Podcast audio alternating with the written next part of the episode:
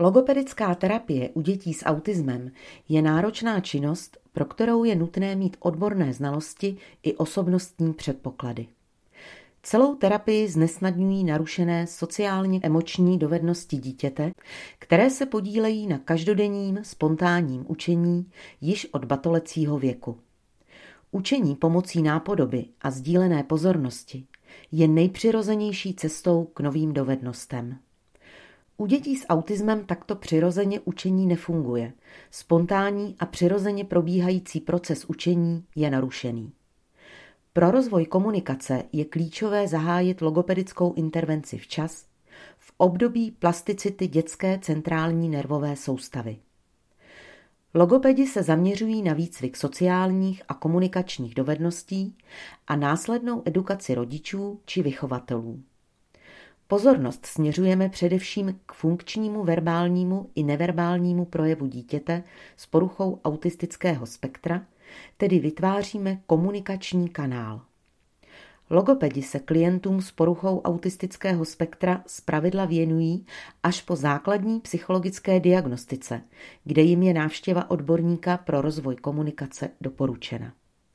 Další skupinou jsou klienti, kteří přijdou nejprve na logopedii a logoped je upozorní na možnost výskytu poruchy autistického spektra. Věk klientů s autismem docházejících na logopedii je rozmanitý. Většina klientů s autismem přichází v předškolním věku, tedy mezi třetím a šestým rokem. Je však možné pracovat i s dětmi mladšími. Na komunikaci a řeči se podílí mnoho jednotlivých dovedností, které logoped rozvíjí. Cílem logopedické terapie je globální rozvoj komunikační kompetence. Ta zahrnuje již i rozvoj preverbální vokalizace, tedy žvatlání, užívání jednoduchých a zdvojených slabik, pokračuje přes auditivní i vizuální percepci, grafomotoriku, oromotoriku, jemnou i hrubou motoriku ke kognitivní dovednosti. Do logopedické intervence taktéž zařazujeme nácvik spolupráce a trénink sociálních situací. V logopedické terapii pracujeme se všemi jazykovými rovinami, pracujeme na rozvoji a posilování funkční komunikace, takzvaném praktickém používání jazyka v životě jedince, slovní zásoby, aktivní i pasivní, a také na rozvoji větné skladby a gramatiky. Významná je motorika, sluchové i zrakové vnímání. Sluchové vnímání hraje v rozvoji verbální komunikace vysoký význam. Při vrůstání do jazyka potřebujeme jej při zpětné sluchové vazbě a k identifikaci jemných rozdílů jazyka, což se projeví v porozumění. Proto jsou do logopedické terapie zařazovány i aktivity podporující rozvoj sluchového a zrakového vnímání. Logoped podporuje také rozvoj rozumových schopností. Třešničkou na dortu práce logopeda je náprava výslovnosti u klientů s autismem. V logopedické terapii se zaměřuji na co nejvyšší míru fungování dítěte v reálném prostředí, ve kterém se bude celý život pohybovat. Snažím se simulovat situace z běžného dne dítěte, hrajeme hry, ve kterých se vyskytují různá témata. Jde například o nakupování, jízdu městskou hromadnou dopravou, vaření, školní den a další. Do terapie je velmi důležité zapojovat rodiče nebo zdravé sourozence. Terapii se snažím vždy promítnout do reálného prostředí a opírat se o aktuální prožitky dítěte. Pracuji s aktuální náladou dítěte, s jeho momentálními zážitky a prožitky, se kterými na logopedii přišlo. Například chlapec přijde na logopedii s ranním zážitkem z jízdy vlakem a chce mi vše sdělit. Naslouchám a následnou terapii mohu zasadit do vlakového prostředí, protože jde o jeho vlastní aktuální téma, které ho zajímá a baví a které jej bude motivovat ke spolupráci. Logoped by měl vždy pracovat za pomoci individuálního přístupu a využívat strukturu činností, upravovat prostředí, co nejvíce vizualizovat a snažit se přenášet ve spolupráci s rodiči a vychovateli poznatky do běžného života. Individuální přístup spočívá především ve volbě aktivit a komunikačního kanálu směrem k dítěti, taktéž je potřeba zvolit správnou a účinnou motivaci. Při práci s dítětem zohledňujeme věk, specifika a stupně postižení dítěte, psychickou kondici a rozumové schopnosti, komunikační preference, záliby a zájmy. Předvídatelnost je pro děti s autismem zásadní. V terapii ji zajistíme časovou strukturou a vizualizací. Pracujeme tak, abychom pozitivně působili na prožívání dítěte a terapie byla efektivní. Jedním ze základních předpokladů pro úspěšnou logopedickou terapii autismu je úprava prostředí ambulance a vytvoření strukturovaného prostředí, tedy zavedení jasných a přehledných pravidel, co nejvyšší míra vizualizace, veškeré podněty by měly být doprovázeny zrakovými, názornými podněty. Předměty a pomůcky v ambulanci by nejlépe měly být skryty ve skříních s neprůhlednými dvířky. Stimulace jazykového a komunikačního vývoje může být zaměřená na nácvik kooperace dítěte a logopeda nebo jiného komunikačního partnera, stimulaci a rozvoj sociální komunikace, nácvik porozumění a v neposlední řadě i na edukaci rodičů. Je důležité, aby rodiče rozuměli obtížím, které má jejich dítě v oblasti jazyka a komunikace a dokázali tak navázat na práci logopeda v domácím prostředí.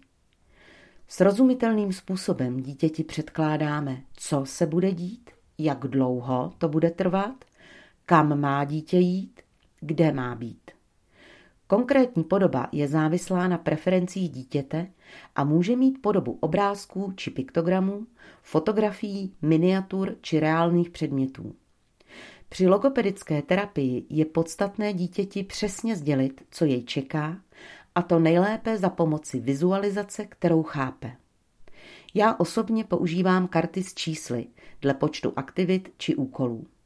Karty v průběhu terapie odstraňuji, abych vizualizovala přiblížení se k cíli, tedy konec logopedické terapie či lekce a odchod domů. Samozřejmě existují další možnosti a varianty propojení motivace a vizualizace. Můžeme například využít u každého klienta individuálně řešenou vizualizaci a strukturu aktivit.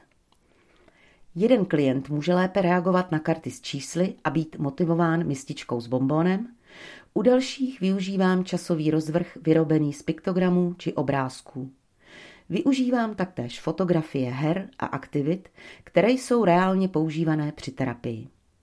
Vždy zásadně kartičky, obrázky či fotografie po splněném úkolu odstraňuji, až nakonec zbude finální kartička, která symbolizuje odměnu, odchod domů či jinou motivaci.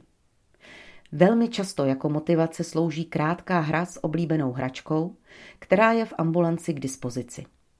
U dívek vyhrává dřevěný domek pro panenky a u chlapců stavebnice. Hodně motivující je taktéž pískovna, sestava bubnů nebo taneční koberec. V ambulanci logopeda najdete mnoho zajímavých pomůcek a hraček, které byste tam možná ani nečekali. Jak jsem již zmínila, velkou roli v terapii hraje vztah dítěte a logopeda, který se buduje s dítětem s autismem mnohem déle, než tomu bývá u jiných klientů. Dle mého názoru má vysoce pozitivní dopad návštěva rodinného prostředí dítěte, alespoň v prvních fázích logopedické diagnostiky a následné terapie. Dochází k přímému pozorování dítěte v jeho přirozeném prostředí, logoped získá cené informace o dítěti a jeho spontánních aktivitách v pro dítě zcela známém, tedy bezpečném prostředí. Informace o rodinném zázemí a chování dítěte v domácích podmínkách by neměly v anamnestických údajích logopedovi chybět. Významnou složkou při práci na rozvoji komunikace u dítěte s poruchou autistického spektra je motivace. Spevňuje a posiluje zájem o plnění úkolu a spolupráci, povzbuzuje k další aktivitě a úspěchu. Výběr motivujících prvků je výlučně individuální, obzvláště u dětí s autismem je nutné vytvořit individuální, specifický motivační systém. Motivační systém může mít mnoho podob. Utváří se ve spolupráci s rodiči či jinou pečující osobou, při speciálním, většinou prvním, setkání logopeda s pečujícími osobami, které dítě s autismem dobře znají a dokážou spolehlivě odhadnout jeho reakce. Společnými silami je vytvořen seznam věcí a činností, které dítě baví a má je rádo a který tvoří základ motivačního systému a plánu logopedické terapie. Nejpodstatnější část logopedické intervence je zaměřena na budování funkčního základu pro komunikaci, hledání vhodného komunikačního kanálu a pochopení podstaty komunikace dítětem. Proč vlastně chci komunikovat? Pro dítě s autismem není jednoduché přijít na to, proč má komunikovat se svým sociálním okolím. Jaké výhody komunikace přináší? Děti s autismem často běžným způsobem komunikovat nechtějí. Nevědí, proč by měli, neznají benefity komunikace ani pestré způsoby komunikace. Při budování funkčního komunikačního kanálu nejprve využíváme cestu sdílení nejsilnějších a aktuálních potřeb, které dítě má. Rodiče a terapeuti mají nelehký úkol přimět dítě žádat a ptát se. Upravujeme prostředí tak, aby tyto možnosti pro dítě vznikaly a nutili dítě vyhledat kontakt s dospělou osobou. Dospělí jsou oporou v počátcích komunikace. Dítě se s komunikací seznamuje v příjemném a bezpečném prostředí s pocitem jistoty a kladných prožitků. Seznamujeme rodiče s možnostmi, jak děti motivovat k navázání kontaktu, například nenechávat dítěti lahev s pitím na dosah jeho ruky, dát je na horní poličku, kam dítě nedosáhne.